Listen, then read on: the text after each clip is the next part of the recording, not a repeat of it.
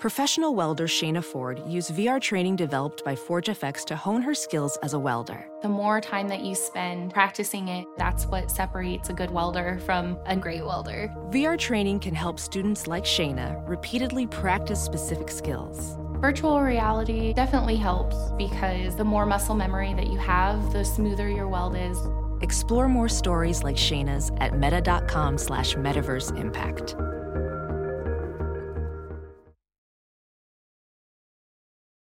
This week's episode of the Platinum Sombrero Podcast is brought to you by Celebrity Mugshot Ping Pong Paddles. If you're looking to dominate at some table tennis with some relative detainment, you need a celebrity mugshot ping pong paddle. Bring your A game with these shameful remnants of debauchery, including the certified Nick Nolte paddle. Mash backhands with an official Charlie Sheen. Run up the score on your buddies with our best-selling line of Flava Flaves. And if you're playing in a tournament, you know you can use a separate Lindsay Lohan paddle for every single opponent. Celebrity mugshot ping pong paddles. Put some shame in your game.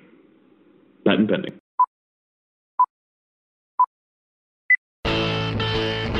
51,000 plus on their feet. Nobody's left to beat the traffic tonight, I guarantee you. Mark gets the sign.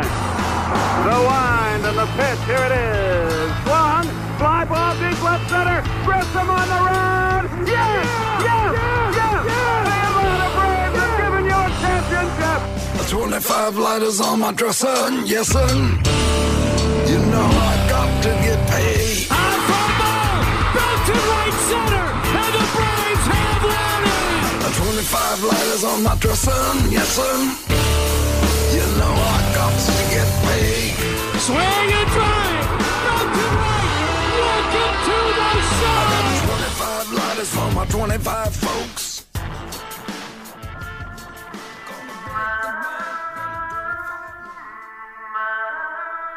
Now get ready. This is the Platinum Sombrero Podcast with your hosts, Dylan Short and Adam Doc Herbert.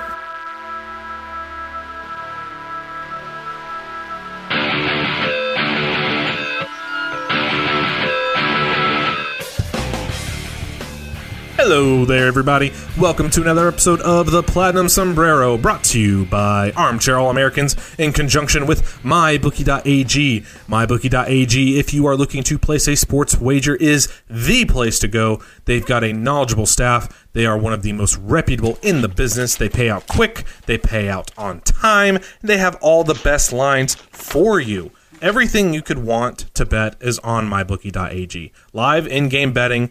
They've got all the lines set up for the playoff and the bowl games. If you're a Georgia fan like me and you're a little depressed about what happened, never fear. If you want to just kind of get over this hump, throw some money down on the Texas game. You know we're going to slaughter them. My bookie has the best lines on there. They've got friendly staff if you have any questions, and they'll match your deposit up to 50% up to $1,000. Go to mybookie.ag, join the club, use our promo code BRAVES25 to get that special deal, and have yourself a good time.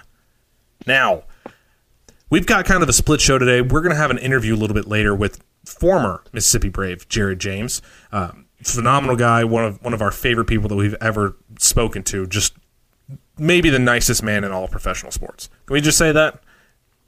I'd say so. Really, really just a fantastic dude. And we say it every time we have somebody on, but I think we've done a great job at having three phenomenal people on the show with Bruce Zimmerman, Patrick Weigel, and now Jared James. They're all great down to earth guys, and this one with Jared is really, really fun. Uh, such a down to earth guy who answers re- answered every question that we asked him. So make sure you stay tuned for that. You're going to really enjoy that one. But before we get into the interview, we do have some things to discuss. Um, right after we recorded our episode last week, the hot stove kind of exploded. Uh, everything seemed to happen all at once. Uh, we talked about the Braves signing Donaldson. That was a big key cog. And after that, the rest of the NL East was like, all right, hold my beer. And everybody decided to get on the action. The Mets made a stupid, stupid trade. Um, I don't have any other way to, to say this other than Brodie Van Wagenen not off to the best foot. He's looking, you know, Doc, he looks like he's never been a GM before. What do you know? Somebody comes in who has never uh, been there before and, and just starts wheeling and dealing. You know, Alex Anthopoulos, my, when he came in, he said, you know, he spoke to multiple GMs. When he was in Toronto, he came up through the ranks. He knew the players and everything. But he came to Atlanta, everything was new. said, "Don't make a big splash. Be calm. Be calculated. Be measured. See what you got Bro- before you blow your wad. Right." And then Brodie Van Wagenen comes in and says, Nah, "I'm going to bump that. our- Bump that. Yeah. I'm trading everybody. I'm trading everybody right now. Oh, can I take on some payroll too? I'd love to. We're winning You know- this year. Yeah, and the addition of, I mean, Cano, if if he goes back to his career norms, that is a good addition. Edwin Diaz, that's a good addition. It's a great addition. Personally, You and I I- disagree on Diaz a little bit, but like Cano's a good player. The problem is like you're paying him major money into like his 36 and 37 season.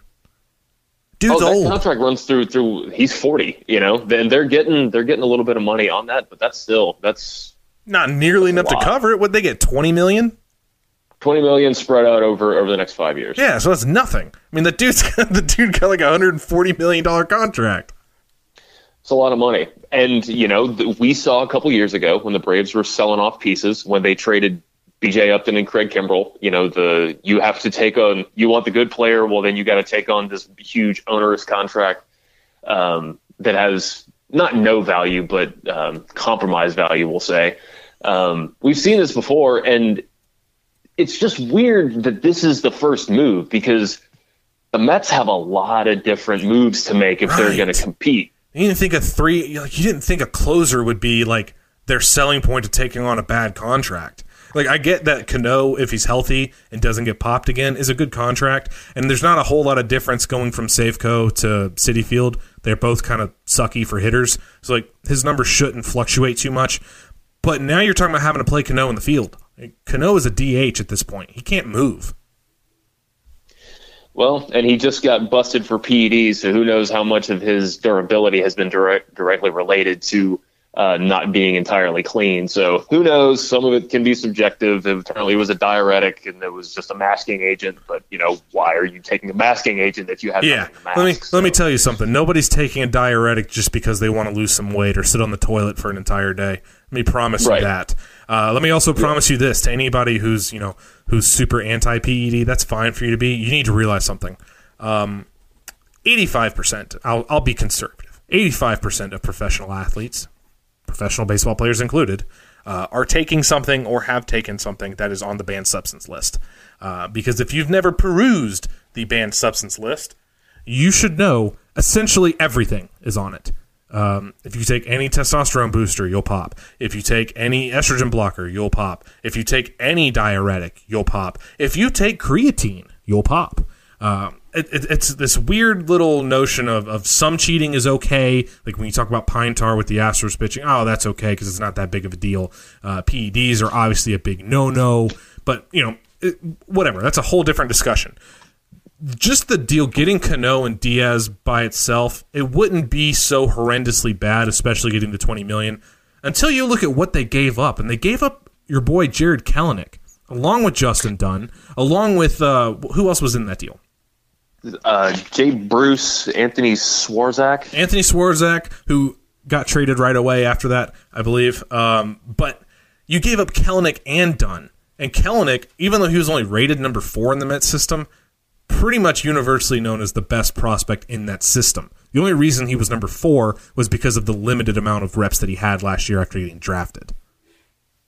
Yeah, going going into the draft, anybody who's listened to been listening to TPS for a while knows that I was just every draft I will attach myself to the one guy, and Jarred Kelenic was my guy in this draft. Super balanced across the board. He's he can do everything really well. Um, legit shot to be a five tool guy, and I just I couldn't believe as soon as because this trade was in deliberation for like eight days or, or however long, and you start seeing all these names kicked around, and I'm like, please let them trade Jarred Kelenic. That would be so Mets, and they did, and they traded Justin Dunn too, who is Their best starting pitching prospect.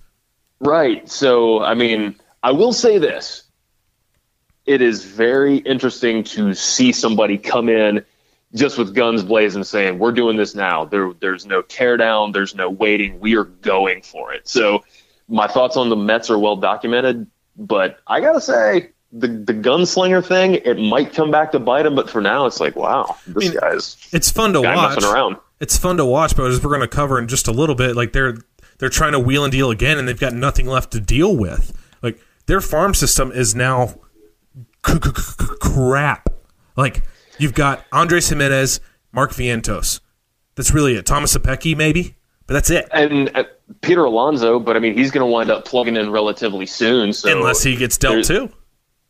Yeah, I mean, if if they are going to make a push, you know, like like you said, you know, the, the, Braves have have made some moves, and there's obviously more coming.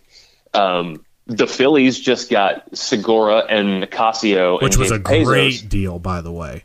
Yeah, they they killed Seattle in Dipoto that deal. giveth and, then, and Dipoto taketh away. I was all set to say, "Wow, Dipoto finally won a deal." Dipoto made somebody else look stupid. Then he lets the Phillies make him look like an absolute fool. and then Washington just signs Patrick Corbin, and all of a sudden they have more than half a billion dollars tied up in three pitchers. So- everything's deferred until like twenty thirty three.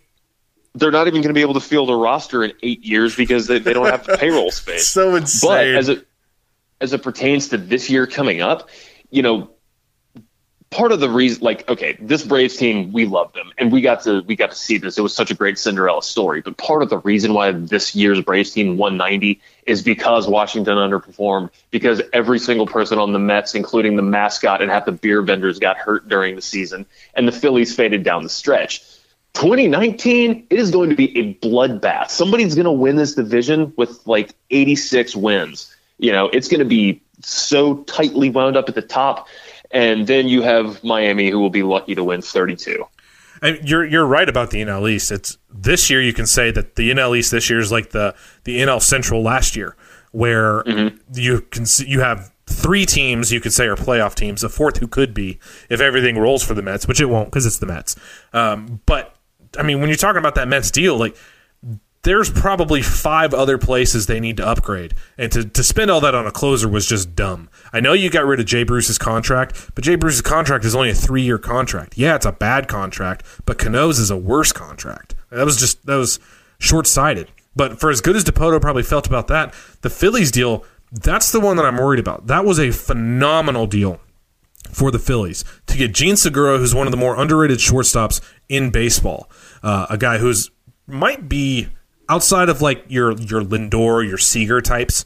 Uh, he's your best tier two offensive shortstop. I'll say he's got good power, good speed. His defense is nothing to write home about. But at the Phillies, you're talking about a team that rolled out Asdrubal Cabrera as shortstop. It's still an upgrade defensively. I mean, that was a phenomenal get for them. That was um, Matt Klentak is playing chess right now. The Phillies GM is because by including Carlos Santana in that deal, That's the part That that, nobody knows. Like you just sent Carlos San- all of Carlos Santana's money. Like Phillies didn't have to pay any of it. Yeah, and now you can move Rhys Hoskins out of left field and put him at first where he belongs, and that in itself, adding Segura, subtracting Santana, and moving Hoskins, I mean, that is savvy. That was a good move. And they're talking about going all in and spending money on Harper and uh, and and or Machado. There's talk about them doing both because the rumor, like 30 minutes before the Corbin signing was announced, or maybe even 10 minutes, it was said the Phillies are not going to be outbid by Patrick Corbin. And then the Nationals roll in with a six-year, $140 million deal, so the Phillies don't get the pitcher that they were looking for. But they still got Juan Nicasio, who, if you look at his surface stats, you're going to think he sucked. He had one of the most unlucky reliever seasons I've ever seen. Like a 6 ERA and a 2 FIP. It's unbelievable. Just goes Yeah. to show you how bad the Mariners' defense was. Um, but then you get James Pazos, who, again, one of the weirder relievers I've ever seen. 97% of his pitches are fastballs.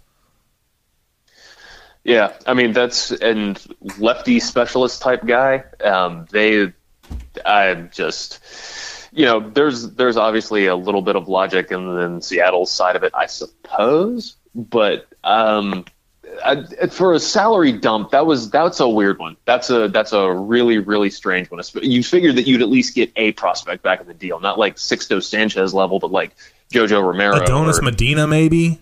Maybe, yeah. I mean, you you figure that you could you're not out of line asking for something like that, but um, Philadelphia has kind of you know we've known we've known that they were going to spend money and be creative, um, but man, that's that's a good start. And you know, now that you've got an opening in the outfield, and they've got the money to sign Bryce Harper, well, um, Philly's going to be legit next year. You know, and they're bringing back Nola, and they're they're bringing back A uh, good young pitching. rotation.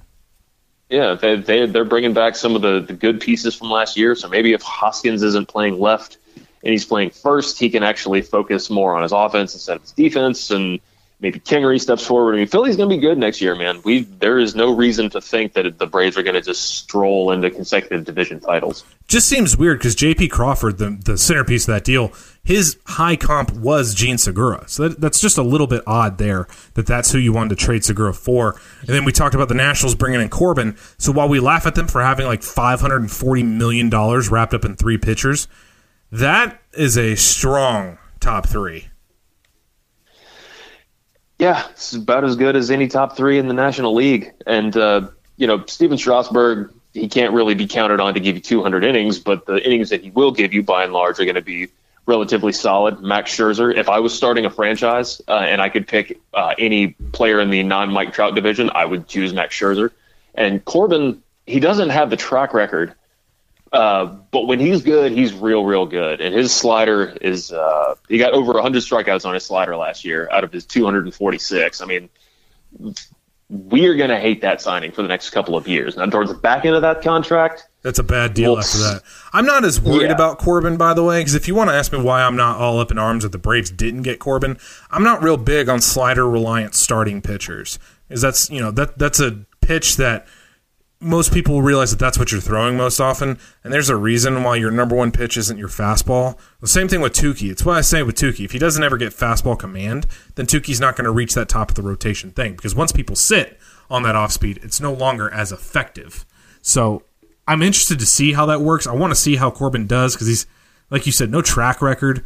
Um, it was it was an amazing season for him to get it right when he needed to, but that keeps the Nationals in the hunt, and they're still a very very talented team even without Harper, Juan Soto, Victor Robles. Talk about Ryan Zimmerman for some reason can still hit even though he can't field. Anthony Rendon is one of the top ten players in the NL. Uh, they, they've Trea Turner. They've got a ton of pieces there. If, if Adam Eaton is healthy at all, then that's a good team.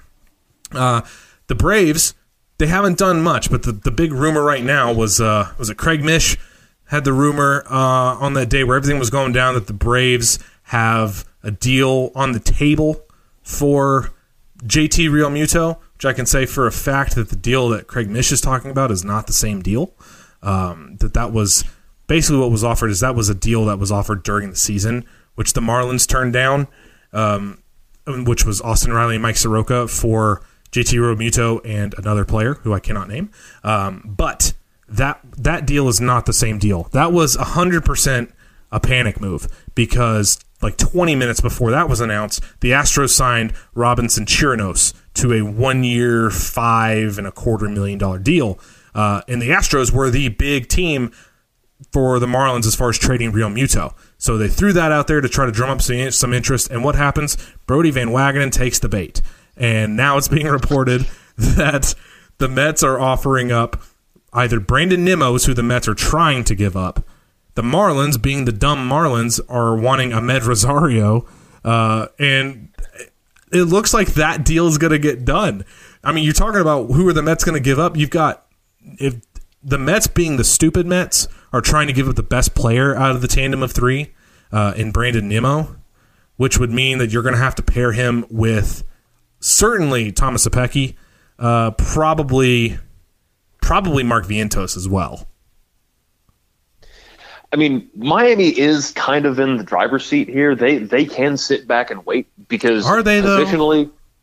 Well, real Realmuto is he is the best the best catcher, but the more the market shrinks, which which is why as soon as the Chirinos signings breaks, and it's like, um, okay, well now we only have three teams that want this guy. It's who's left. It's like Colorado and the, and the Dodgers and, and the Braves, and and who who knows if if the if the Braves are actually in or if this is just posturing or what. So um, they they can afford to sit back and wait a little bit, but if it drags out too long, You Like, just steady what- lose value because now you've got two What- years on him. what percentage likelihood do you think that Realmuto is the opening day catcher for the Marlins in 2019 because nobody's going to pay the exorbitant price. I would put it probably at about 40%. Yeah, I mean, you you you have to play your hand, but you can't overplay your hand. So, um, I think they're going to want to make sure that they're not screwed on the deal, but I think that that is going to be the problem. Now, Brodie Van Wagenen being uh, an agent who's playing at being a GM, he might be dumb enough to give them that, and the Marlins might be dumb enough. If I'm the Marlins, I don't know why you want to Med Rosario over Brandon Nimmo. Makes no sense. But yeah, that that doesn't make sense. Whatever. I mean, I'm sure if if the New York Mets need need a catcher, and getting Realmuto makes them a much bigger threat in the East this season, but would absolutely kill that franchise in the next two years because you're going to have to give up. They've got no prospects left outside of Andres Gimenez, really, and if you've got to give him up in that deal there's really not much way the Marlins lose that. They're not going to compete anyway, and nobody else is really knocking down their door as far as meeting the asking price. You've got them asking for Ozzy Albies apparently for JT Realmuto, which the Braves aren't going to do that when you think that you have a catcher in William Contreras who in 2 years himself you think is going to be one of those rare catchers who's good offensively and defensively. So why would you hamstring your team for a guy that's going to play 130 games? And getting rid of Ozzy in the process. So, and like I said, and they they're asking for Ozzy Albies, they're asking for Brandon Nimmo and Kyle Tucker, and they want major league ready pieces. Well, that's all well and good until you realize that you know we've just been talking about for the last 15 minutes, like this division. It's not just for this year. I mean, these teams are all setting themselves up for the next couple of years. So you have to take that measured approach where it's like it's okay to stockpile and hoard prospects because you can give them the time to develop to when maybe some of these other teams start to drop off a little bit. And then that's when you start to kind of make your push, as opposed to getting a guy like Nimmo or even Rosario, who, who's just the shine has come off the apple a little time. bit. Shine has come off well, the Rosario apple a bit. Well, even even still, like he's he's a major leaguer now. I mean, they're they're trying really hard to field a competent major league team. But if you're, you know, how many games did the Marlins win last year? 67? Right. You know, how much better is it? 69 win team? Like people already aren't coming to games. Just bottom out already. Call somebody call Baltimore and ask them how they're doing it. They they did it wrong. You know what I mean? But they, they probably have some advice uh, about how to how to go about doing this. However, you know, Baltimore so. did it. Do it the exact opposite way. Right. That's that's good advice in in most regards, even outside of the realm of baseball. Baltimore, the city, is scary. Now, the part on that would be obviously if you're a Braves fan now, you're kind of seeing where the Braves go to hold serve. Um, I don't think you're going to see a whole lot added on. I think you'll. I think uh, it'll be later. Alex Anthopoulos is not wanting to meet the asking price for uh, for the relievers right now because relievers are, are, kind of a, very expensive right now. He's going to kind of wait and let everything play out now that all of the other now that the first domino as far as pitchers has fallen. You're going to start to see the other guys start to, to go around. I think you see Alex go to one of these teams that's going to give out a big contract. He's going to swoop in and take a pitcher, whether it be a reliever or a starter that he likes. I think I think that's fair. He's he's proven himself to be very opportunistic and not try and force things that that would make him make him overpay. So I, I think that's probably a pretty good shot. And and who knows? Maybe they've got some info in the in the front office now where they're saying, well, you know, part of the reason with the bullpen falling apart was uh, so many rookie guys, Winkler and Biddle and everybody who just kind of faded down the stretch because they'd never seen that type of workload before. Well, maybe they have faith that they're saying we can actually rely on these guys without having to shell out three top pitching prospects to go get Edwin Diaz or who whoever pick pick a trendy name. You or, know what I mean? Or so, give thirteen to fifteen million for Zach Britton, or give six years to Craig Kimbrel, which would be a nightmare. Like I.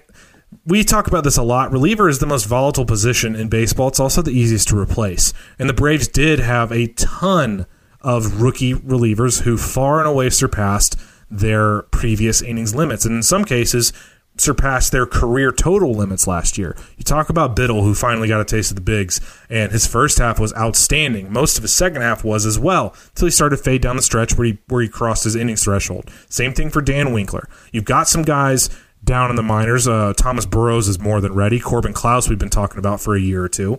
You've got some guys there. Now you do want a reliable veteran in that bullpen, not a Sam Freeman or a Peter Moylan Ideally, I think you want a higher end, whether that be tier two, like a Jeurys Familia type, uh, somebody who you can go to and you know he's going to get you what you need as far as some of these rookies who can be a little bit more, what's the word, a little bit more unreliable. You want to get a reliable type of guy, which I, I think that they will. There's talks about Joakim, uh, was it? Uh, Joakim Soria, who is yeah. not the pitcher that he normally was. But again, it's a reliever. It's not a bad deal, really. It won't cost a whole lot. Kenley Jansen is still out there that you can talk to. There, there's still a few guys out there. Kind of pump the brakes a little bit. Kind of let this this weird fest of like super exorbitant prices. Let this feeding frenzy kind of slow down a little bit and kind of take a breath, so you don't feel like you have to keep pace with the rest of the teams in the division. And and yeah, he's not he Anthopoulos works on his own schedule. He's he's not going to hear the footsteps. He's not going to make some big reactive move. I mean, this this is good GMs make make smart moves, and and in the case of the Segura move, that's a good move. In the case of the Corbin move, for the immediate future, that's a good move. And then there's the Mets, but uh, but yeah, I, I don't think that Anthopoulos is going to be just kind of shoehorned into into forcing some big deal and giving up five prospects for Trevor Bauer. I, I think that a move is is going to happen. I wonder if it would be best, you know, whether Haniger is available or not. It's it's going to take some doing to pry him away since he's he's the only thing in Seattle. It's that's not uh, that's kind of nailed down right now. But uh, you know, maybe maybe it's best suited to go out and get one of the trade for a pitcher and sign a bat as opposed to trying to do it the other way around just based on the way the market is looking I, I think the trade market is most definitely the way to go at this point. Uh, I think you're going to start to see a lot of the bigger tr- contracts start to fall. But enough of that. There's a few other news and notes that need to be talked about. We talked last week about uh, who might get non tender by the Braves. Turns out nobody. Sam Freeman is still on the team. Arodys Vizcaino is still on the team. Thank you, Mark Bowman, for that weird nugget. Um, Adam Duvall still on the team as not not real shocking, not paid a whole lot. Adam Duvall's a guy that's much better than what we saw here in Atlanta. Um, fits a pretty good fourth outfielder mold. Everybody else is, is, is still maintained. Not shocking. Should be fine there. Uh, I'm a little shocked at Sam Freeman, but again, when he was healthy at the end of the season, he wasn't as bad as he was before. Uh, and he's gonna he's gonna have to earn a spot this year. It's not like he can't be released anyway. It's not like he's not gonna make a ton of money to where you can't release him. Um, so we'll see how that goes. It looks like the Braves are just betting on some of those guys. Some of the bigger news though. Uh, for all of you out there who are not big Joe Simpson fans, uh, Jeff Francoeur is replacing Joe Simpson in the TV booth. And Doc, you listen on the radio a lot. How do you feel about getting Frenchie from radio onto TV? I think that he's still a bit of a project. I, I, think that he's still very new at it, but you can tell a big difference from when he first started to towards the end of the season. I think that uh, he really does understand the game a lot. He just has trouble kind of expressing himself uh, sometimes in, in the way that he that he wants to. I think it's a good move. I, I think that it says a lot about the Braves' willingness to kind of do the facelift on all fronts. In as much as they say that the Joe Simpson thing was not related to any of the kerfuffles that he had this year, it most I definitely was. Is, yeah, I think I think that's a bold faced lie. um, it was it was just weird. The like the whole that whole situation, like the K cancer thing with the Dodgers, and then the Soto thing, like two weeks later, that was was all weird. So I I think this is a good move, and and apparently uh, Tom Glavine is going to be spending a little bit more time in the booth as well. Uh, Joe's not being completely banished to radio, but it's probably um, this is probably for the best. I mean, what, what do you think? I mean, did, do you like Francoeur, or, or do you wish that it was somebody else? I like Francoeur. I think he's kind of reticent to use some of the newer stuff, but that's okay. I think the difference in Francoeur is even if he's not into the newer style of stats, it doesn't really matter to me what you're into. What Francoeur brings is an actual love of the game. And that's what you miss with Joe Simpson is Joe Simpson seemed like he hated the game of baseball and, you know, refused to learn anything about the new style, which even if he wanted to be old school, he just sounded like he did not enjoy the game. With Francoeur, even if you don't agree with what he's using, there's no denying that he's got that passion for the game, which makes it an easier listen. Yeah, he's he is very enthusiastic. He is very very enthusiastic, and, and it'll be Joe, fun. By the he, way. It'll be fun to hear Frank Francoeur calling McCann at bats. Yeah, yeah. Apparently, uh, he's going to sit down and interview McCann sometime this week. I'm very curious because I mean, God, those guys have been friends for I mean, their entire lives. They're Right. both Gwinnett County kids who, who were the, the best at their respective positions when they came up. So that's cool. That should be fun to see. I'm, uh, I'm interested to see how it turns out on the radio with Joe being mostly on the radio with Jim Powell. Um, we'll, we'll see how that goes. But the Braves also now have a pitching coach. We just stole Rick Kranitz away from the Phillies, who kind of inexplicably got let go as the Phillies pitching coach. Uh, Phillies guys had a their starting pitchers had a really good year. Um, three of the pitchers in the top 15 in ground ball rate, 150 less walks than the Atlanta Braves staff. Aaron Nola had took a giant leap forward and became one of the aces of the league, like everybody thought he had the talent to do. But Nick Pivetta might have been the most impressive as far as leap forward. Nick Pivetta went from like a five ERA type of pitcher into being a very good pitcher. Yeah, and and that Phillies team, we railed on the Phillies defense all year, and rightfully so. I mean, it, it was it was pretty bad. But uh, you look at ERA versus FIP; they were 11th in ERA and second in FIP. Uh, Pivetta is a perfect example. He had a 4.8 ERA, and his FIP was a full run lower than that. So, pulling or getting the tutelage of a guy who who is preaching these types of things and and helping some of the Atlanta pitchers now with an elite infield defense, I think could be huge. And and even if it's just microscopic little tweaks that he's making with mechanics or anything, if he can help knock off some of those walks for the starters and the relievers, I mean, there has to be.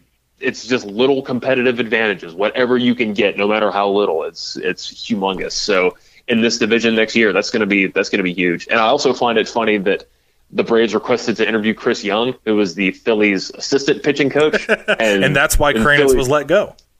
Yeah, and and so they said, "Oh well, we're gonna we were gonna make Chris Young our full time pitching coach," and we're like, "Yoink, okay, we'll take Rick Kranitz." Well, Which- thank you. It's awesome. It's like, oh, I'll take either one of these guys. Oh, cool. I get the one who, you know, did all that. And the good thing about Kranitz is he is a very good communicator, which at times you kind of feel like the Braves haven't had lately. Guys who are good at getting a point across in a way that the younger guys can kind of relate to and understand. Kranitz is supposedly very, very good at that, which is good news because if your pitcher likes his pitching coach, he's much more likely to be a success. Yeah, and Chuck Hernandez, he made great strides with Folty, but also a lot of the work that was done with Julio. Some of it had to do with the fact that Julio was losing velocity, but I mean, it just there was this contentious relationship with Julio and Roger McDowell before, and apparently Roger McDowell and everybody had a contentious relationship. and uh, and then moving on to Chuck, and now hopefully this is you know this is going to be like a new era, new everything about this team seems new, and I I think that this I don't think that this hiring is a mistake. Once again, like we talked about the trades, they didn't rush into this. They were very calm and methodical about who they wanted to choose. So I think this is a, a really, really good choice. I'm really excited about that, and I am also really, really excited because it is time for our listeners to get to hear our sit down with Jared James. Doc, are you ready to blast this perfect piece of listening pleasure into our listeners' ears? I cannot wait. I'm so excited for everybody to hear this. And without further ado, everybody, we bring you a Jared James. I'd like to welcome into the show. How can I put this? Braves legacy, I guess, has got the best father story maybe of all time in Major League history. You know him from the M Braves, one of the genuinely nicest guys to follow around on Twitter. Jared James. Jared, what's going on, bud? Doing pretty well. Thank you for the kind words. You know, just really appreciate you guys having me on board. How's everything going with you guys? We are just living that off-season life now that the uh, the hot stove has been lit, uh, and somebody seems to be trying to burn the house down. Oh, What is uh what? how's the off-season been for you, man? man, the off season's been pretty well. Um, I really can't complain. I was actually in Dominican Republic for about a month, um, playing a little winter ball with my team. People don't actually know this, uh, but my mom is Dominican. How that came about, um, my dad was actually playing winter ball, um, various cities around Dominican Republic, and he stuck mostly with the Estrellas. And so he would actually go back and forth in between off seasons playing and all of that. I mean, so they were having a long distance relationship, and so eventually, you know, they decided to move to the United States and get married, have family, and then here I am. And so, from my mom, I'm actually able to participate in the Dominican Winter League as a Dominican player. And so I'm actually a part of the Aguilas, and so I was actually out there for a whole month. I've had a really good time. Um, they actually did have some guys come from overseas earlier than they expected from Mexico and Korea, and then so they decided to let me go home. Um, but after that, so I've been just working, working out, um, and so it's it's been going pretty well. I really can't complain. Now we got to get the the bad thing out of the way early. Uh, we were a little disappointed and shocked and a little hurt to see that uh, you aren't with the M Braves anymore, or, or, even in the organization anymore, man. That that sucks. I, we really enjoyed your breakout season a year ago. Yeah, man. Hey, I really appreciate you guys, and of course, you you guys were not actually the only ones. I've had others on social media contact me, really looking forward for me to come back to the M Braves, and I, honestly, I was really excited because um, the whole Mississippi area was really uh, a pleasant surprise for me. Coming from California, I had a lot of people really skeptical about the whole Mississippi area.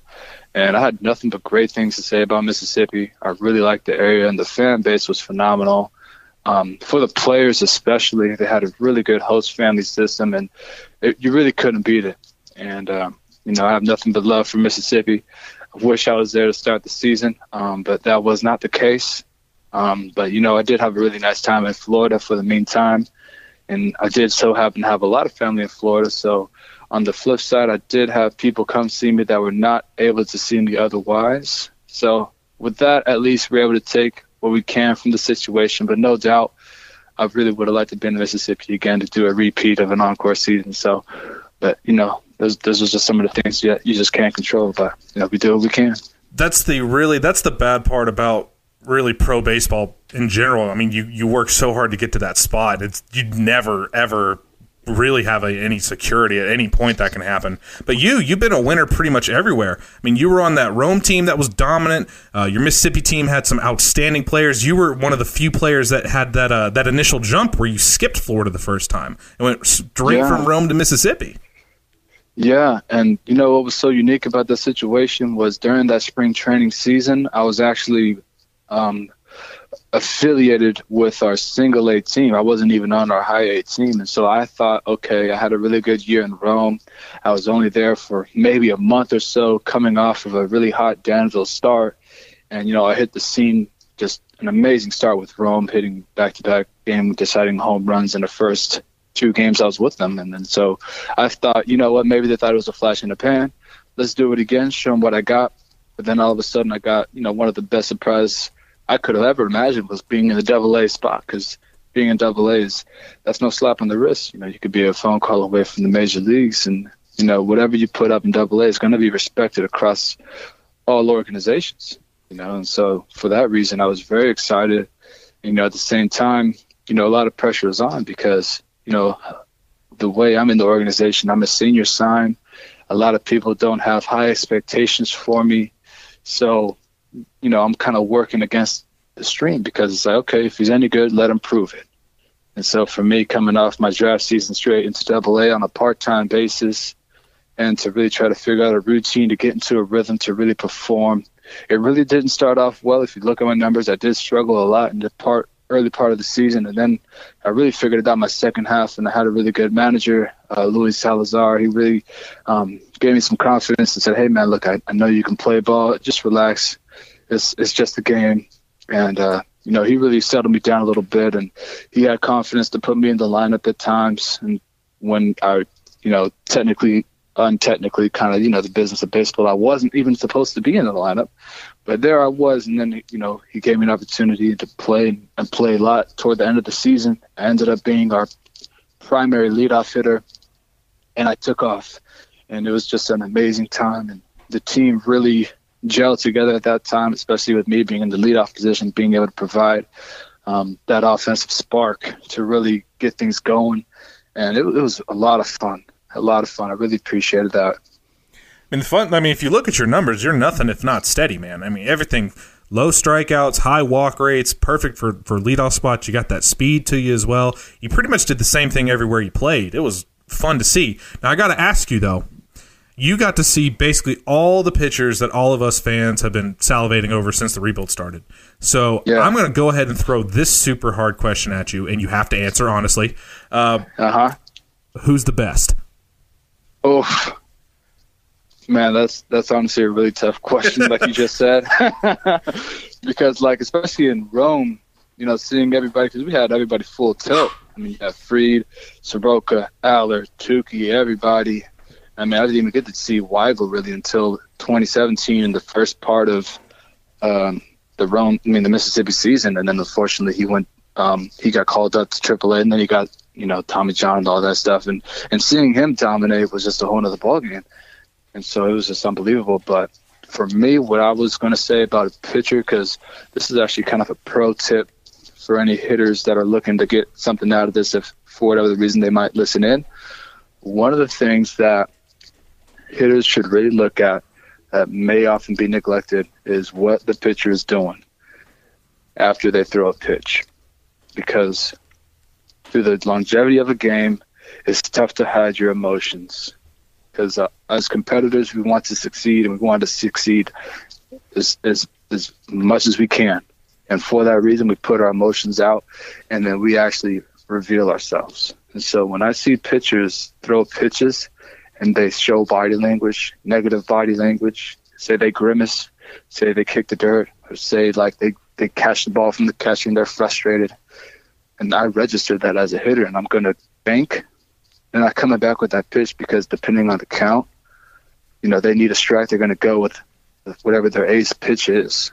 So oftentimes that may be a fastball, or let's say they're spiking their changeup, and now let's say it's like they're still ahead of the count, but now they still want to throw an off-speed pitch. I can kind of guess curveball, and I've actually gotten I took an advantage of a lot of pitchers, especially in the Double A level, for that reason. And I'll say one pitcher that in the Braves organization where I've noticed is completely composed just throughout the game and I loved him for it, was Mike Soroka. Like Soroka, he was just so monotone and just so, it doesn't matter. He could spike something in the dirt. He's like, yep, no problem. I meant to do that. I'm setting all of you guys up. I'm about to strike all you bums out. Here we go. It's like, and it was just ph- phenomenal to see. It was just like nothing ever phased him. He could have give up back-to-back doubles. Nope, I'm cool, guys. Don't worry. That's just one run. That's, that's all they got. Here we go and it was just just like clockwork. And so for that reason, like, and no doubt everyone has phenomenal stuff. But aside from the stuff, is the mindset and the composure to be able to execute. And I give Mike Soroka that edge mentally. Absolutely. Glad to see that. That's Soroka's been a favorite of this show for uh, for a long time, and Patrick Weigel, friend of the program, who we've actually had on before.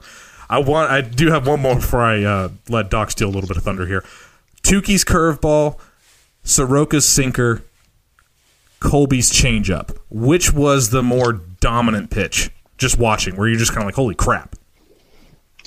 Man, you know, I wish I would have played with Touki in 2018 because I was watching some highlights and his curveball looked absolutely outstanding and has always been outstanding, but especially in certain counts where he, he's got everything working and it's like, what's he coming out with next? Because he's going to throw a curveball that everybody's going to be ducking over, but it's right on the black and everyone's striking out looking crazy like they never had played baseball in their life.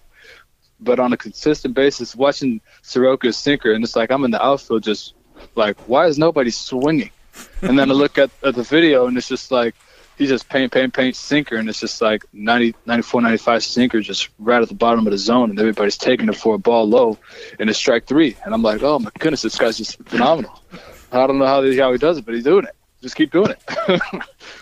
you know? That was one of the things about Soroka that always stood out from even from the that very first season was you know how is this kid? He's 18 and he's you know you never drop a Greg Maddux comp on anybody but I've never seen anybody that I was comfortable enough to do it uh, as much as I have been with with Soroka. Just pinpoint, precise location, and and like you said, just completely unflappable no matter what's going on. Super composed.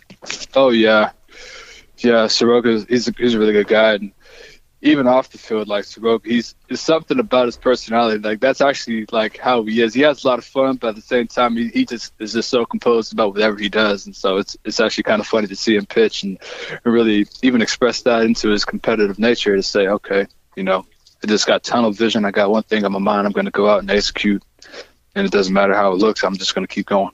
Thighs for days like, too. It's amazing. Thighs for absolute days. He's a monster hockey player type of guy. But uh, that's enough talking about some other players. Let, let's get into uh, talking about you a little bit. You've got some sweet stories. As we mentioned coming in, you're a legacy Brave. So we got to talk about that. How cool was that to not only get drafted by the Braves, you got drafted by the Braves twice. Yeah. And you know what? I, I really got to give a shout out to the Braves for sure for that because I was actually drafted in 2014 out of junior college out of uh, my city, uh, Sacramento City College, and it was it was a really fun time for me, coming off of a really good year, and then even to say that I went back to college after that opportunity to become a professional athlete, which you know all of us aspire to do, but for the reasons that you know for the betterment of my future, I decided to go back to college, and then you know later on getting drafted again by the Braves. That that really helped me you know, first of all, achieve my goal of, of course, of becoming a, a professional baseball player, but also to have that opportunity once again because, you know, my dad also played for the Braves, had really good years with the Braves. And then also, you know, my the very first team that drafted me drafted me twice. So that's actually something that, you know, for me showed a little bit of loyalty, showed a little bit of, uh, you know, want for me. So I was coming into an organization that had a history that really wanted me. So I had a really good feeling, you know, even though I was a senior sign, that I was going to have an opportunity to really perform and be judged based on performance and not any of the other business type of things. And, you know, that was actually settled down really quickly uh, from minor league director at the time, Dave Trembley, uh, came in coming out of Cal Poly Pomona. And uh, he's really familiar with uh, the program over there. And so you know, he took me to the curb and said, "Hey, man, if you give me a hundred, I'm gonna give you a hundred, and forget whatever happened before. It's all about right now. So, if you you show me what you got and you can play, man, we'll let you play." I said, "Okay." And so from then on, I I played and I got more opportunities, and so I, I thank him for that and thank the Braves for that opportunity to show show what I got while I was there. So absolutely. Yeah, as somebody who's, I'm sorry. Go ahead, Doc do you already have a, a loyalty to the Braves b- before you even got drafted by them? You know, your your dad Dion played uh, played for the Braves, but he he also played for the Brewers, the Indians, and the Yankees. So I was just curious whether or not you kind of were hoping it would be one of one of those teams that you already kind of had associated yourself with. Yeah, I was actually there was a little loyalty to that. Um, even growing up and uh, different little league teams and stuff like that, we'd we'd be one of my dad's teams, and I I personally was like I like I just liked the Braves, and of course growing up um, as a youngster, the Braves were, were a hot team, and and they were always doing really well, and so there was it was kind of like my team, aside from the fact that my dad actually did play for that team. And so to be actually picked up by the Braves initially, and then for a second time, it, it really just kind of hit the nail on the head for me that yeah, you know, I, I do have a little soft spot for the Braves, no doubt. Now, as a as still an undrafted free agent myself, what was it like to go through the draft process twice? I can only imagine how stressful it is the first time, but to go through it twice yeah. seems insane. Yeah, no, going through it twice, especially thinking about what's going to happen with your career, because once again, um, the ability to become drafted is, is just so nerve wracking because there's a lot that's out of your control. And coming from the low rounds that I was coming from, a lot of times you're thinking about, well, what's going to happen if I don't get drafted? Because that's a legitimate question. You know, what are you going to do? You're going to go play independent ball, trying to go to try a free agent, or are you going to try to figure something else out? Is this what's going to happen? You know, and especially the fact that I was already drafted before to think that, you know, maybe this opportunity to play professional ball with an affiliated team might not come around again you know, that was actually a lot to bear on your shoulders to think about that, you know. And then you started thinking to yourself, wow, did I make the right decision? You know, maybe going to college wasn't such a good thing because now I'm not going to get drafted again. And then, you know, it's just like it's total, you know, spiraling out. But, you know, I had a really good support system with my friends and family. Um, actually, both draft days, you know, we didn't even watch the draft we just had like a little pool party or had a bunch of friends over and just like had a good time. Just, you know, summertime, a lot of people out of school, and so it was actually worked out fine. So I didn't, you know, even stress about it. Of course, it was on my mind. I'm not just going to ignore it, but to say that that's my total focus is, you know, just get just for me when I have things that are really pressing and out of my control for the most part. you know, you you're only causing more stress if you're thinking about it because you can't do anything to help it. It's, it's just either going to happen or it's not. And thankfully, it happened for me. All right. So what we like to do during the off season, we, we like to do uh, player profiles. So it actually helps that we've got you on here. We're going to have you scout yourself. Give us your rundown of Jared James, the baseball player. All right. All right. So on your player profile, so do you guys have any number system to this, or is it just kind of like Tell us what you're good at. Tell us what you're worst at. Tell us what your bad pitch is. Tell us who you comp yourself to. So Doc and I do a lot of uh, do a lot of evaluations and stuff like that. So this is kind of cool. Let, let's see where you hit at. We can see kind of uh, which where either one of us were thinking. See if we're right on the money there. Okay. Um, I would say, you know, I, I do, you know, swing the bat pretty well. Um, I can, you know, make solid contact gap to gap, able to, you know, be all over the lineup wherever you need me, whether it be leadoff, three hole, even at the end of the lineup to get things started. So that way I can be utility. I do have some power and do have some speed. So a cool little mix.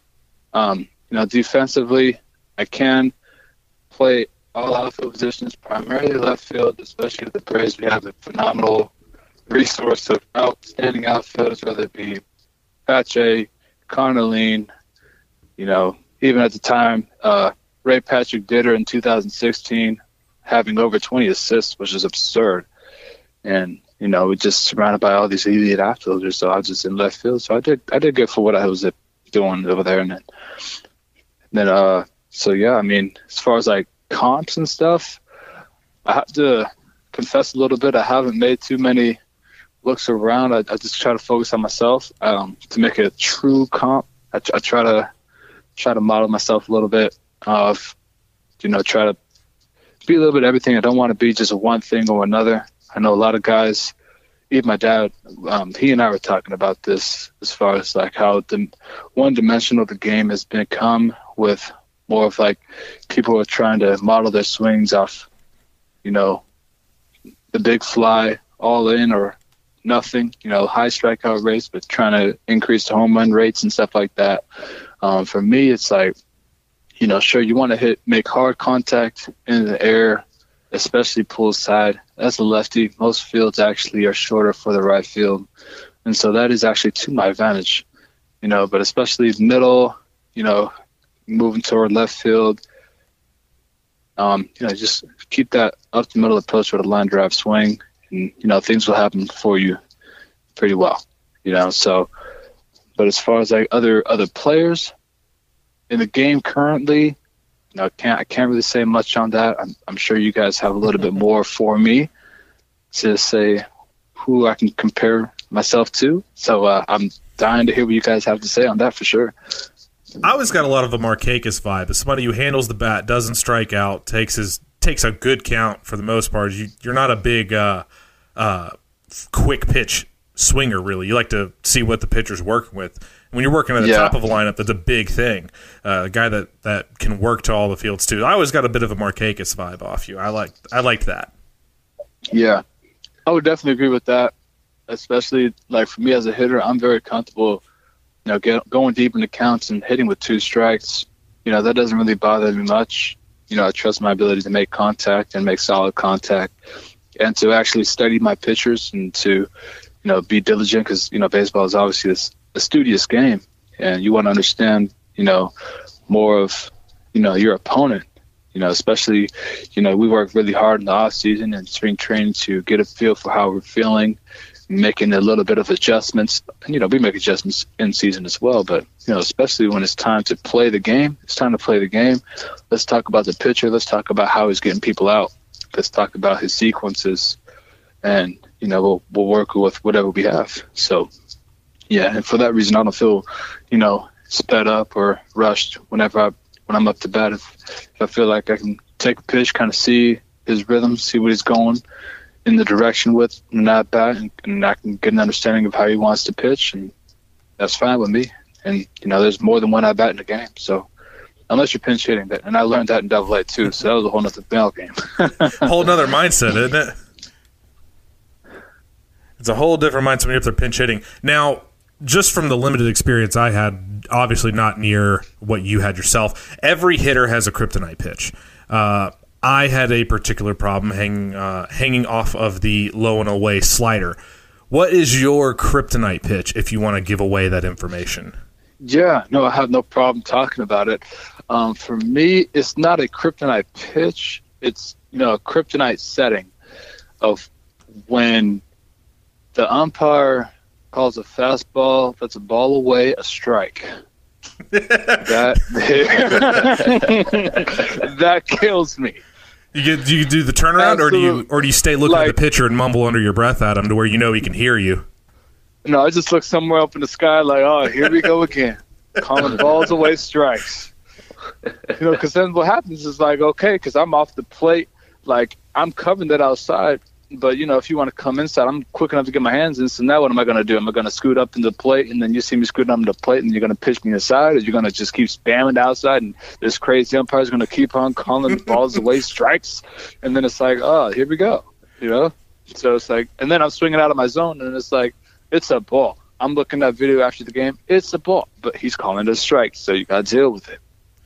So, and it happens.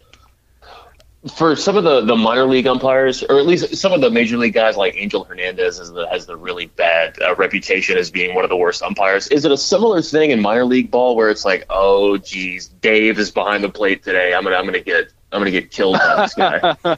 yeah, I mean, I'll be honest with you. It's funny when, uh, especially at Double A, it's like we would literally not just look at the pitchers, but who's behind the plate that day, and we'd scout the umpires to say, okay, you know, this guy, you don't be surprised, close call, and with strike two, if you get rung up, you guys can't complain because you know this guy's not the greatest. You know, being very polite. you know, but it's it's a real thing it is definitely a real thing. Thinking about these umpires, um, if I personally knew an umpire's name, that's not a good thing. right, Right. They want to be seen. just the bottom line. you want to see them, but not be able to like address them by name because that means you've been yelling at them. Exactly. If if if your presence is so dominant that it obs- disrupts the game, like you you you're making bad calls. You got both benches yelling at you. You got the the pitcher putting his palms up. You got the hitter looking back like, all right, I'm, I'm, you're gonna make me say something right now, but I'm I'm it in just for now. You know. So it's like, okay, there's something wrong. You know. Did you get uh, you ever get tossed for arguing balls and strikes? Did it finally just boil over? For me, no, thank goodness, because uh, that that would not have been well. Um, you know, but for other players of mine, like, because usually, thankfully, at least when when it happens to me, it's like we'll we'll give them the benefit of the doubt. Like usually, because I was especially as a leadoff hitter, like stuff would happen to me, and then it's like, okay, whatever. It's early in the game, whoop de whoop. You will we'll let you slide, but don't let it happen again. And then later on in the game, it happens to somebody else. And then then that's when you know people start yelling, coaches start getting a little antsy, and uh, you know especially you know what kills me is worse is that these umpires. I don't know if they get a little emotional or whatever, but all of a sudden it's like they start calling strikes on us, and then when the other team's up, then they call balls, and, and then everybody loses their mind. Get your feelings hurt a little bit back there.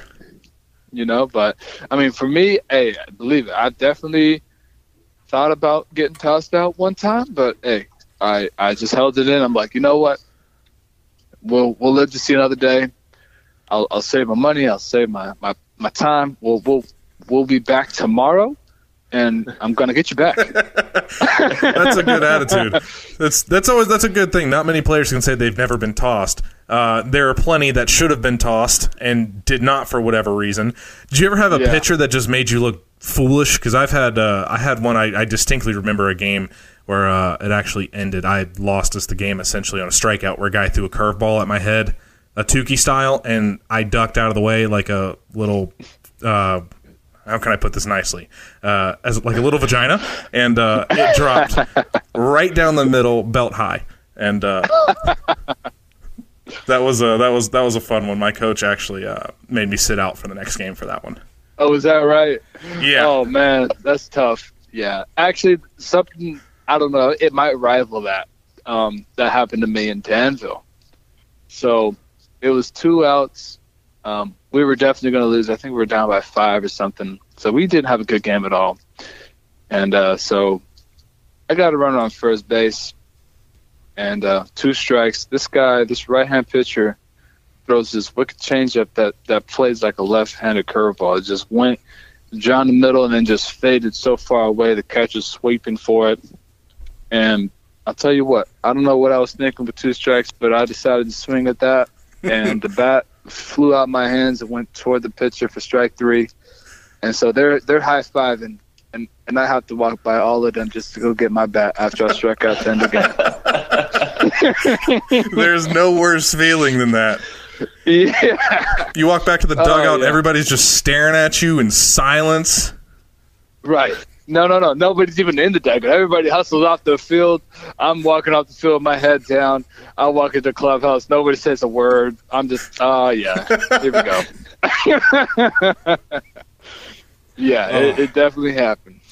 That, that's that's the not as fun part of the game when you get that, or the uh, you fall to a knee to swing on a changeup where you're you know about three seconds too early. Get that one where the bat comes flying out of your hands, or you know there, there's a whole host of fun little tips on there. Um, right.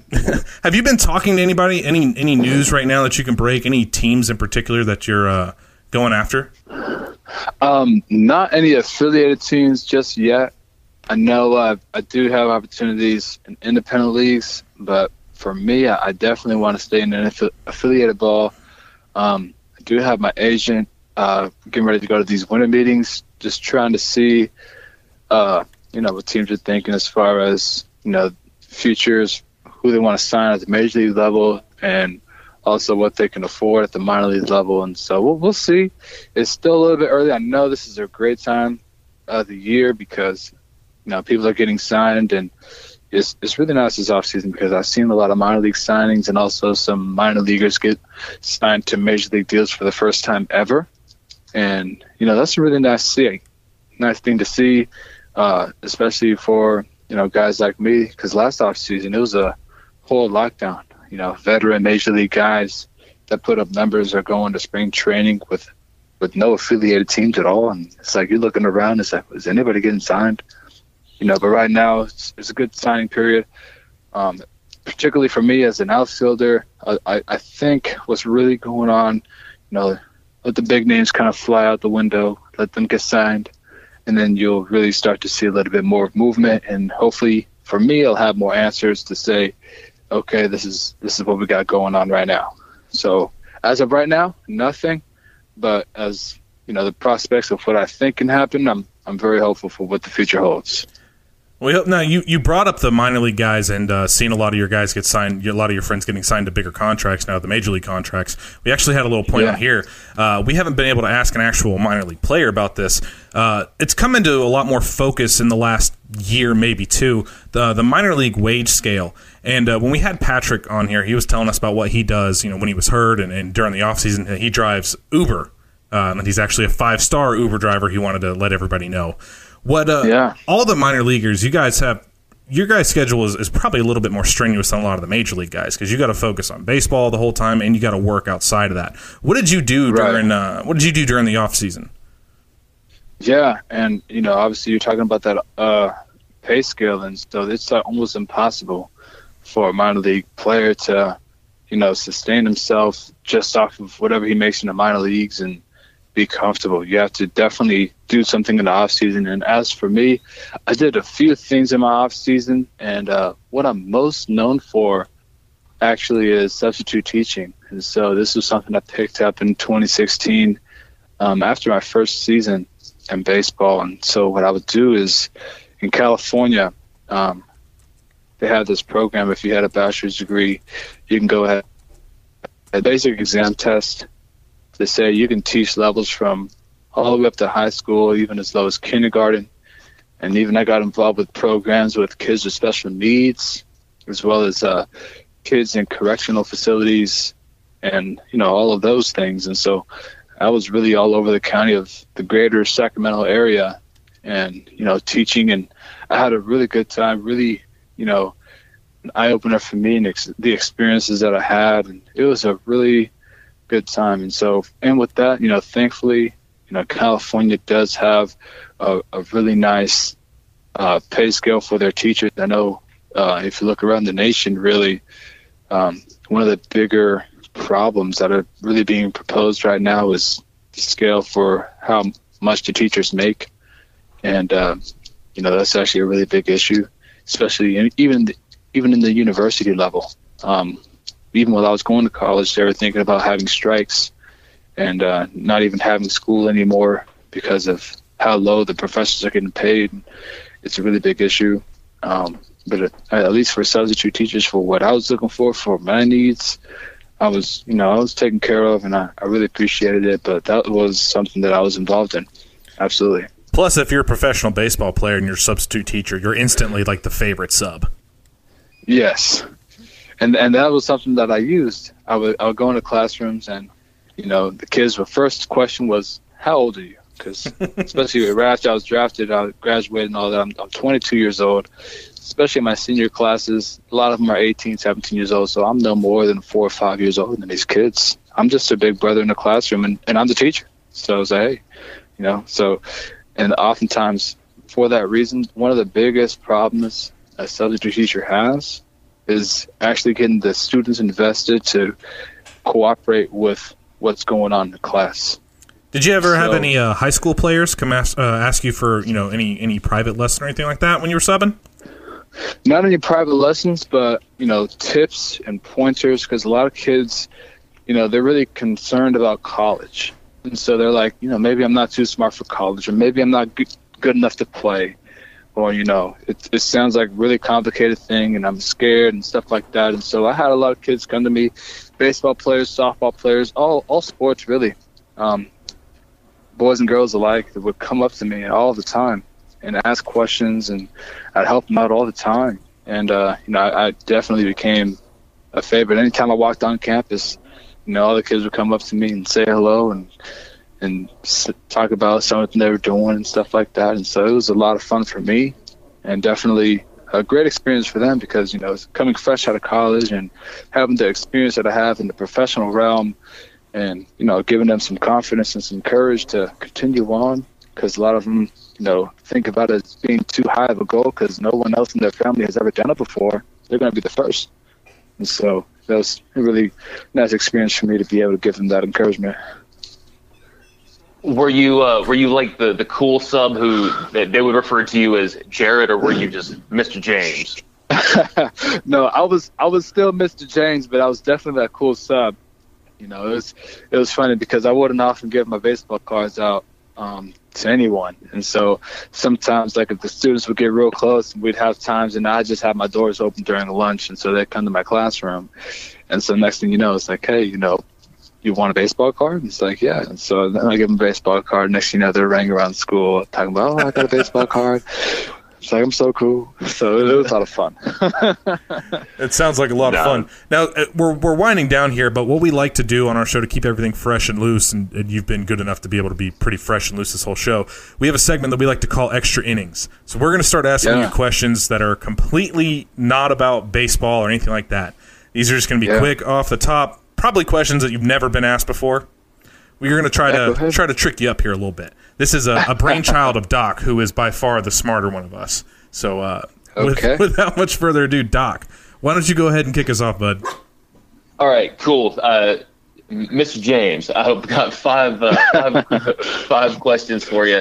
I will just kind of do a little bit of a roundtable here. Uh, first one is kind of timely for the season. Uh, what is the worst Christmas song?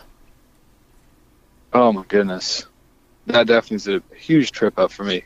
Because because oftentimes I get stuck in my head and it's like, oh doggone it, here we go again. so um, goodness gracious, um, I'm gonna have to go Rudolph the Red-Nosed Reindeer on this one. Oh yeah, that's a that's bad. Yeah, That's a bad one. Dylan, what's your worst? What's your worst Christmas song?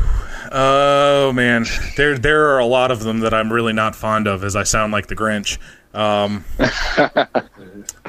probably White Christmas. Say White Christmas. Yeah, really not not, and it, it's not like it's a bad song. I feel like it gets overplayed, so it, and nine thousand people have a version. So you can't play a Christmas channel without hearing that song like five times every 30 minutes. Yeah, that's fair. I used to uh, I used to work at restaurants all the time, and we would, we would you know as soon as it's November first, then then the Christmas music goes on, and uh, I heard you were absolutely right. Every everybody has recorded a version of White Christmas. Yeah. What about you, Doc? I'm I'm Santa Baby is uh has a like my individual hell is listening to Santa Baby on on repeat for the rest of my got, life. That one's got all the soul, though.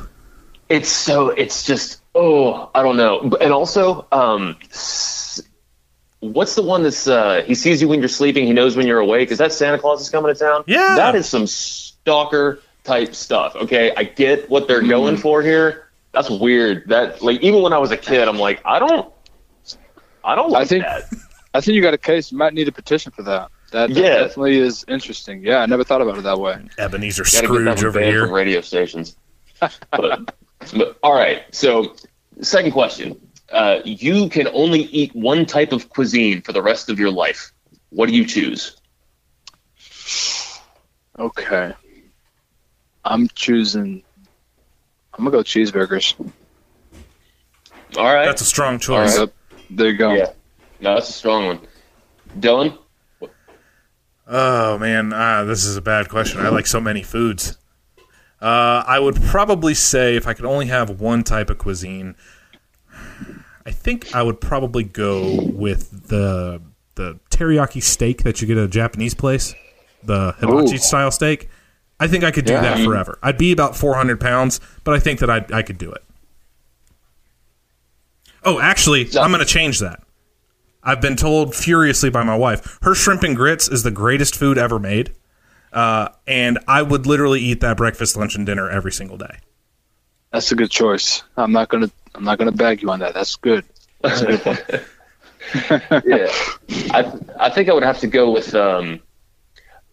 My bloodlines tell me I want to go Italian food, but I think I'm going to go Mexican food because I think the sodium levels are so high. I mean, anything that you eat for you know two straight days you get sick of, and if it's for the rest of my life, then I want the rest of my life to be short.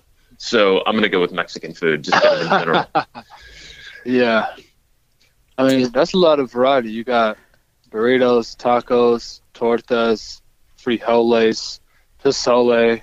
I mean, you can't go wrong. I must admit. I mean, And everybody's Hey, is there you different. go. Everybody's is different, can- so you get a different flavor everywhere.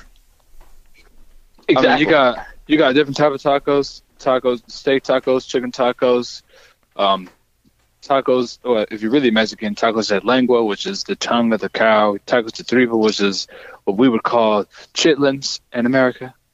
And yeah, I mean, there you go. You got, you got variety, man. There you go. Chorizo tacos. Chop, chorizo. You know. All right. What, what's something? Uh, what's something simple that you've always wanted to learn how to do but never did? Oh man, I'll be honest with you, and this is gonna sound really bad, but fluently speak Spanish is something that I I want to do badly, but it just never came to me. So when you, you said that you were playing in the Dominican Republic, so how Yeah. is uh, so? I mean, I, I would imagine that you've got a pretty decent understanding of the language, but uh, but just not not fluently. No, exactly.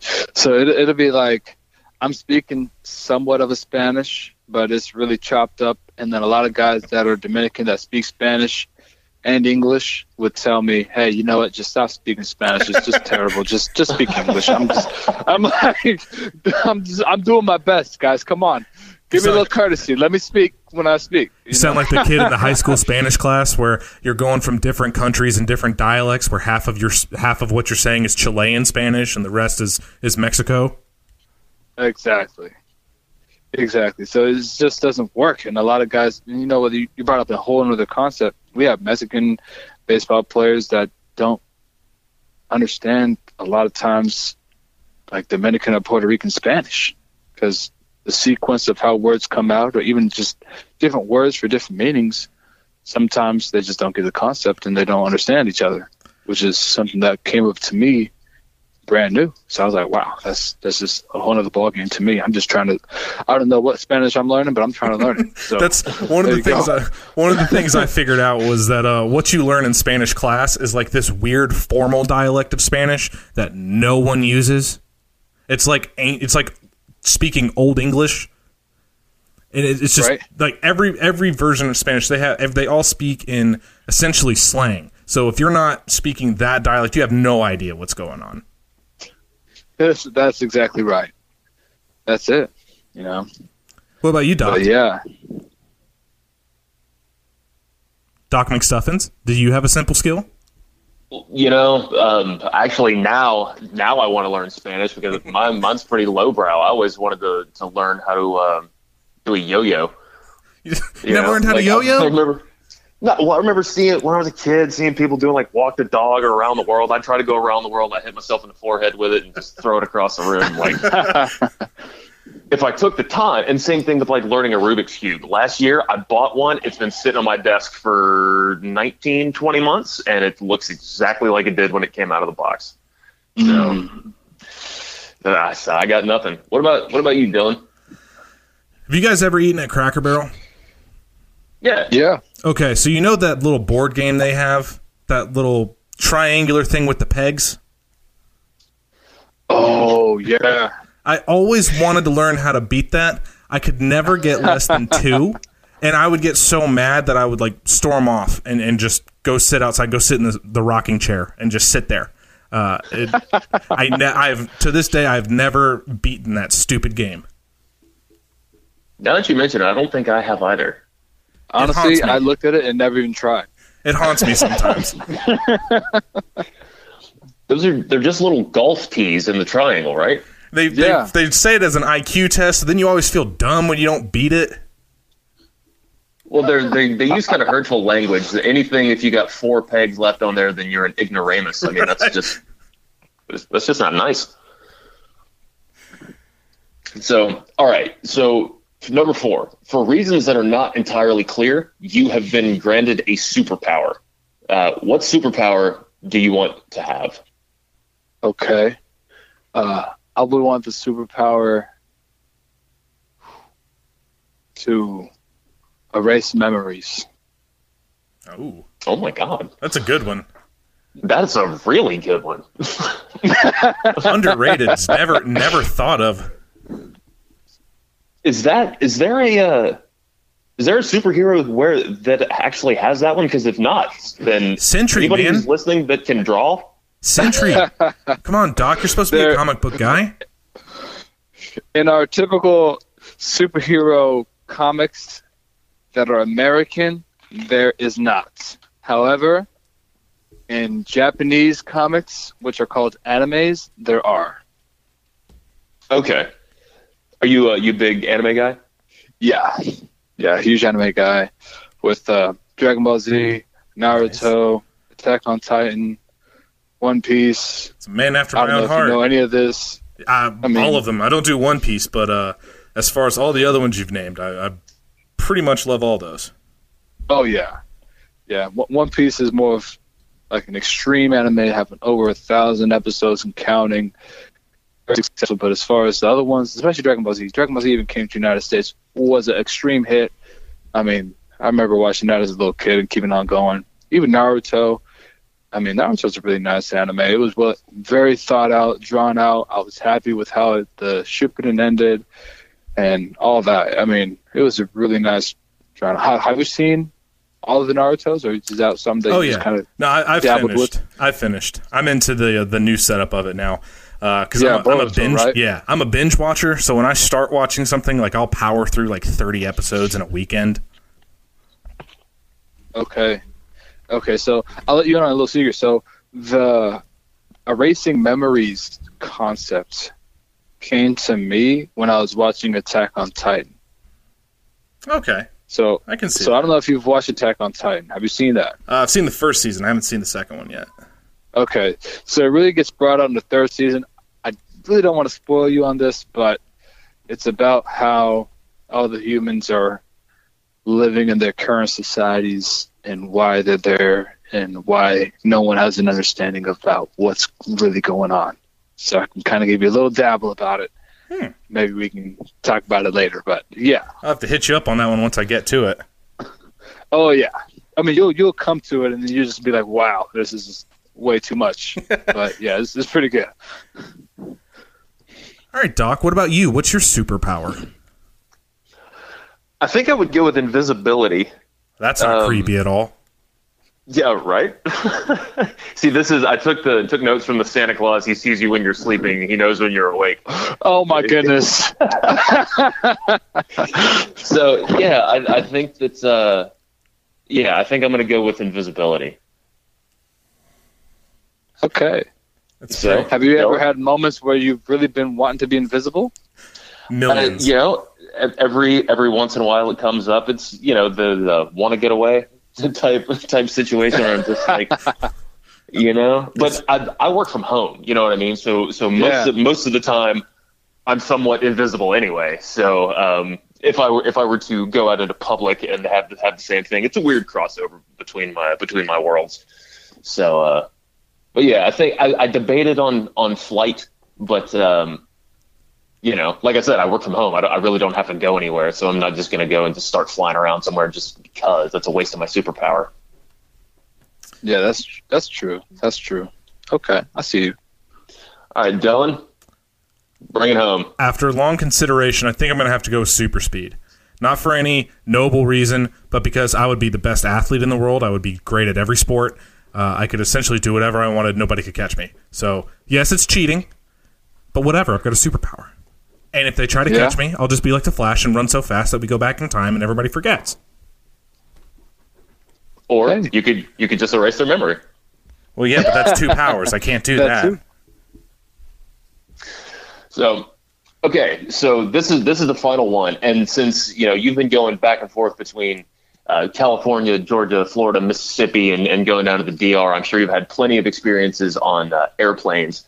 So, uh, my my question for you, this is one of the, the recurring ones that, that we have asked before, is what is the most bizarre or ridiculous thing that has ever happened to you on an airplane?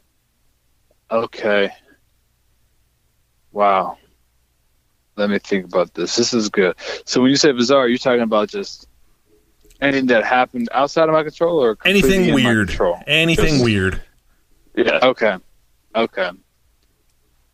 I would say for for some unknown reason, so I was running off of a 24 hour schedule, making some crazy things happen, and then I took some sleeping pills, and I don't remember a flight at all. Like I literally had no seatbelt, recliner back. I remember me and my partner. He was trying to get me like situated to land on the flight, and he just recalls like me. Just my body was like I was just dead weight, just like flying all over the place, it's Just just gone. looking crazy. And so everybody's off of the plane, and then so finally I snap out of it. I'm awake. I'm like, oh, we're here. Oh, snap. okay, we're let's let's keep it going. You know, but but yeah. So that that was I think probably um, the most ridiculous thing was seeing. Well, after waking up, after taking the sleep, I got to figure out what in the world happened. I think I was just had some melatonin and some sleeping aid or something because I was I was doing the most trying to make everything happen at one time. You know what? If I could take back whatever superpower I had, if teleportation can happen, I think that might also work out because I need to be a lot of places at once, and that definitely would work. Because hopping on a plane and trying to be going everywhere is tough. Planes are horrible. Trying to trying to sleep on a plane is tough. So sleeping pills are a must. You gotta have it. No, no, teleportation. That's that's a practical one, man. I um, I couple couple years ago, I was um, we were flying home for uh, for Christmas, and uh, this girl took some pills. They weren't sleeping pills, though. I, I'm not exactly sure what they, They were. They were but fun time was, uh, pills. yeah, she took uh, some type of recreational something, and then drank a bunch, and then we got delayed, and she just kind of absolutely lost her mind on the flight. so my wife and I are just sitting there watching it unfold, like. This is about to happen. This is about to happen. Oh God! Somebody get your phone, World Star. Yeah, it's, this is happening Oh right my now. god. So, and Dylan, you said you you haven't really flown a ton, is that right? Not really. I've had maybe like four or five flights, and they've never been normal. There's always something weird that happens. But I have had uh, I had somebody pass out, like not go to sleep, Oh. but like legit pass out on me. Like Oh. this person was on a plane and was apparently deathly afraid of heights, so I don't know why they flew.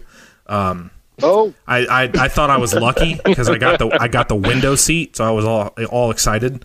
And um, we get as soon as we start speeding off for the takeoff, we go into the takeoff, going up, and just boom, just dead weight. Head drills me in the shoulder. I look over at this dude, and he's just straight passed out. oh my goodness. It took him a while to come to, and uh, just kind of trying to nudge this dude off of me, trying to push him over to the other person. Like, eh, I don't know how much I'm allowed to like move him. I don't know if the person next to him is like his wife or girlfriend or whatever, but I just want him off of me.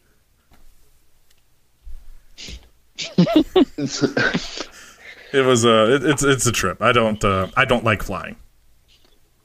I actually, I just, I just thought of something. Um, when I was a kid, yeah, I lived in lived in Europe when I was a kid, and this was like, um, we were flying home. My dad was staying there to work. My my mom, my brother, and I were, were flying back home, and we we flew out of Frankfurt in Germany. So we were on one of these massive double decker Airbus Lufthansa planes. There's like 700 people on this flight, and my mom's nerves were completely frazzled. She she didn't want want us to uh, to go back home and leave my dad there, but it was just kind of with the work situation being what it was. It was going to be a couple months before he came home, so she was um, she was having some wine. I, I think that she ordered like an entire bottle of wine for herself, and it's like sitting on the little tray table.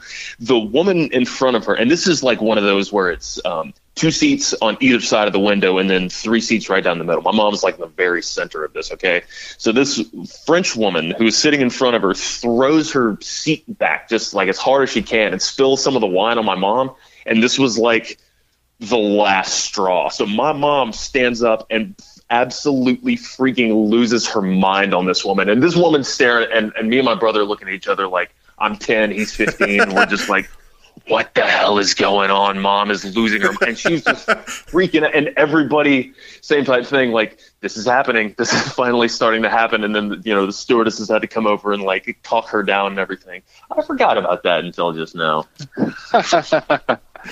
Oh man. That's I what got we're to watching my mom lose her mind on somebody, and it wasn't me. That's the thing. Everybody just that. stays calm and For quiet. once. You don't want to. You want to break that spell. Yeah. So sorry, I hijacked the uh, I hijacked the airplane question. That's a good one. I, I mean, I hate That planes was a good anyway. So like if if I could not ever have to fly again in my entire life, that would be my choice. I, I would almost rather drive like eight hours than fly on a plane. I, I really just hate flying. Wow, that's a statement. It's a Well, for the nightmare. amount of t- the amount of time that you have to spend, you know, parking and getting through security, and they want you to get there two hours early. My buddy was uh, he was living in Indianapolis, and he was going to drive back to Atlanta, and he decided to drive because he he did the math. He figured out how long it would take him to do both, and he said, at least if I'm in the car, I can keep moving. If I'm, it's too much stop and go when you're when you're flying. Wow. And getting two hours early Well, and having to get to the airport at three is, is just no, no thanks. I'm not going to do that. But Yeah. Doc throwing out the good questions here today on the extra innings. We got to thank everybody. We've uh, we've come up a little bit longer than we were expecting on this episode. So Jared, thank you so much for coming on with us, man. For all those that want to Yeah, follow man. you and give you a follow, throw out your Twitter handle, uh, your Twitter handle for us. Yeah, hey, I appreciate you guys having me on. Um, it would be my full name and my middle initials be Jared underscore D underscore James, and that'll be the handle. And just to make sure, I'll hop on the Twitter just to make sure that is actually it. Because sometimes I don't. It's Yep, not good. No, it you get out actually is not. one. So it's actually no underscores at all. It's capital J for Jared, capital D, capital J for James. So that'll be it. There you so go. That's my at. So if anybody wants to come follow me, be my guest.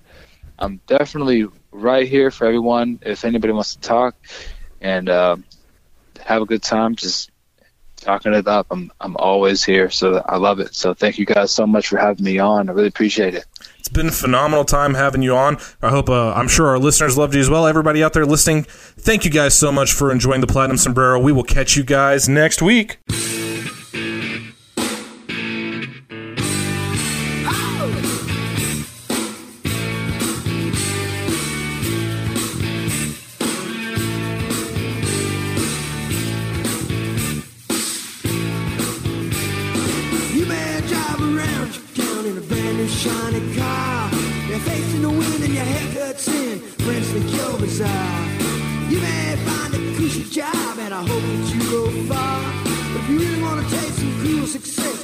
Get it under play guitar. Play guitar. Play guitar. Play guitar.